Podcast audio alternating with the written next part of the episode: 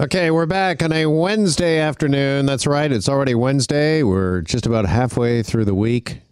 You know, if there still was a debate about a four day work week, doesn't it feel good after a long weekend, a three day weekend, to know here we are on uh, Wednesday, uh, the end of today? We're, we're halfway there. We're halfway done towards a, another weekend. We're halfway there.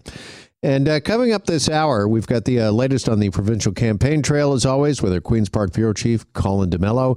He is standing by. He will join us, update us on what all of the leaders are up to here with, uh, what is it now, eight days? Eight days to go until uh, Election Day. So Colin will uh, join us in the next uh, half hour or so.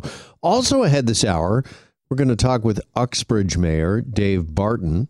He will be here to update us on just uh, how they are doing after being one of the hardest hit areas in the region by this uh, past Saturday storm. I don't know if you've seen any of the news coverage and some of the uh, drone footage in particular, but uh, it's wild. It, it's pretty amazing. As wild as the weather was, equally as wild is the uh, damage in uh, Uxbridge. So we're going to talk to uh, Mayor Dave Barton about that uh, coming up in the back half of this hour. by the way, that's a storm on Wednesday, in case you haven't heard, included a tornado. Yes, that's right. Environment Canada confirming that a tornado did touch down in Ontario classified as an EF2 tornado that uh, struck the uh, Uxbridge area and uh, caused a significant uh, damage, uh, claimed lives as well, unfortunately. Hundreds of thousands of people, as we know, still without power. We talked to Anthony Farnell, Global's chief meteorologist, on the program uh, yesterday. He said we can expect more extreme weather this summer thanks to the uh, heat, the humidity, uh, heat dome. That is something we've become familiar with over the last uh, couple of years, where uh, the heat just sets in and it uh, sits there for days and uh, weeks on end. And Anthony thinks, due to rising humidity, that we're going to see more and more of these severe storms. Without a doubt, what we saw this uh, past weekend on Saturday is going to be a, a, pretty big insurance event, if you will. And joining us now for more on that is Anne Marie Thomas with the Insurance Bureau of Canada, who joins us now. Anne Marie, good afternoon, and thanks for your time. Good afternoon. Thanks for having me on. All right. Uh, first off, I imagine the claims are already rolling in. Do we have an estimated price tag? Do we know how costly this uh, storm uh, from Saturday is going to be? So, uh, to answer your first bit, yes, claims are definitely starting to roll in. In terms of the total cost of uh, insured losses from this event, uh, we won't know that for maybe four to six weeks. All right. And I think a lot of people are asking whether or not, of course, uh, they are covered if they sustain some sort of uh, wind damage in particular, Anne Marie. Uh, what is your advice for uh, those that do have, uh, you know, storm insurance or house insurance? Uh, how do they know if they indeed are covered for damages from this weather event on Saturday? Yeah, so most, uh, in fact, I would venture to say all home, condo, tenant insurance policies cover damage caused by wind. There may be an, a rare outlier policy that doesn't cover that, but for the most part, wind is what they call an insured peril. So whether it's a tornado or that a dramatic storm, um, it, it would fall under the wind category.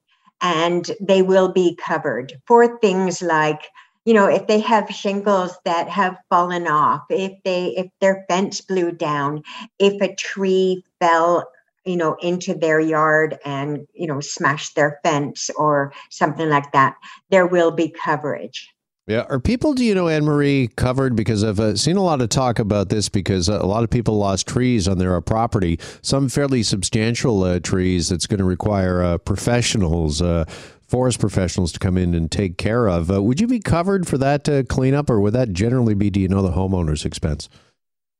So that's a that's a good question, and that would likely vary by the type of policy that uh, a consumer purchased. Some policies have more robust coverages than others, so I would I would suggest that anyone with an, that type of damage reach out to their insurance professional, see what coverage they have, and what the next steps are for them.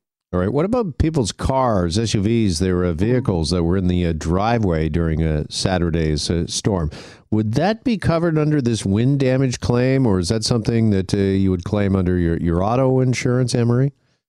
So, uh, yes, you would claim that under your auto insurance. So, if you had purchased comprehensive coverage on your auto insurance policy, comprehensive covers things like vandalism, theft, uh, I guess being squished by a tree. Um, so, it uh, that would be under the comprehensive uh, section of the policy. If the vehicle owner didn't include comprehensive coverage on their policy, then there would be no coverage for that. All right, and that would cover things when it comes to your vehicle, such as uh, scratch, uh, scratches, uh, dents due to even just uh, tree uh, limbs or, or, blowing branches. Uh, I would imagine maybe a, a smashed windshield as well. Yes, that would all be covered. You know, I mean, I've I've heard stories of patio furniture going flying and and you know that all that sort of stuff. So dents and scratches and and that kind of thing that has happened to your vehicle.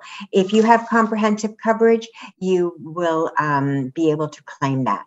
All right. Here's one that I've also uh, seen quite a bit of because, as we know, unfortunately, there's people, particularly in the Ottawa area, that have been uh, days without power now. And uh, big applause and uh, thanks to all the uh, crews that are working tirelessly right now to try to get the power back on uh, to those areas. But would you be covered, do you know, by home insurance for maybe a loss of food? I mean, we all know what the price of meat is now these days. Anne Marie, if your freezer's been down for several days, you can only eat so much or uh, cook so much. If you've uh, lost a substantial amount of food, would that possibly be covered by your home insurance?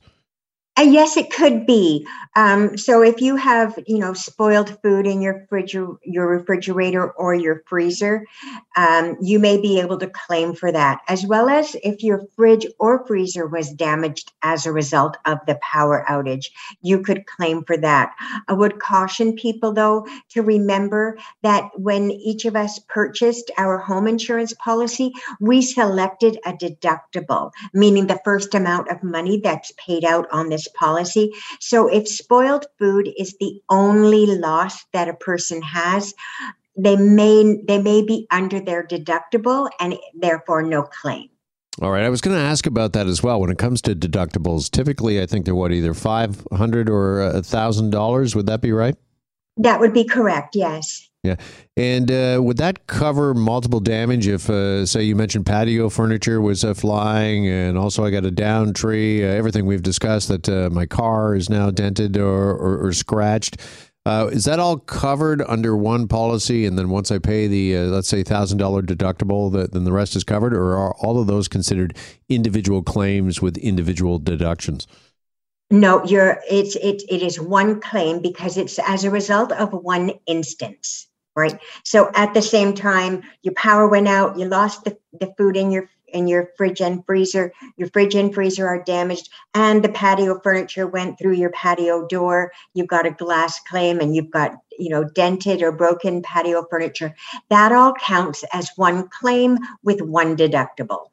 All right, and just finally, Anne Marie, how long uh, does it take, uh, do we think, to process uh, some of these uh, claims? Uh, as we mentioned off the top, they're uh, already coming in. There's more on the way, I'm sure, this week. I mean, this is going to be a big insurance event. what is your recommendation to people? Are they going to have to be patient as these claims are all processed? Right, that's a good point. Patience will be key.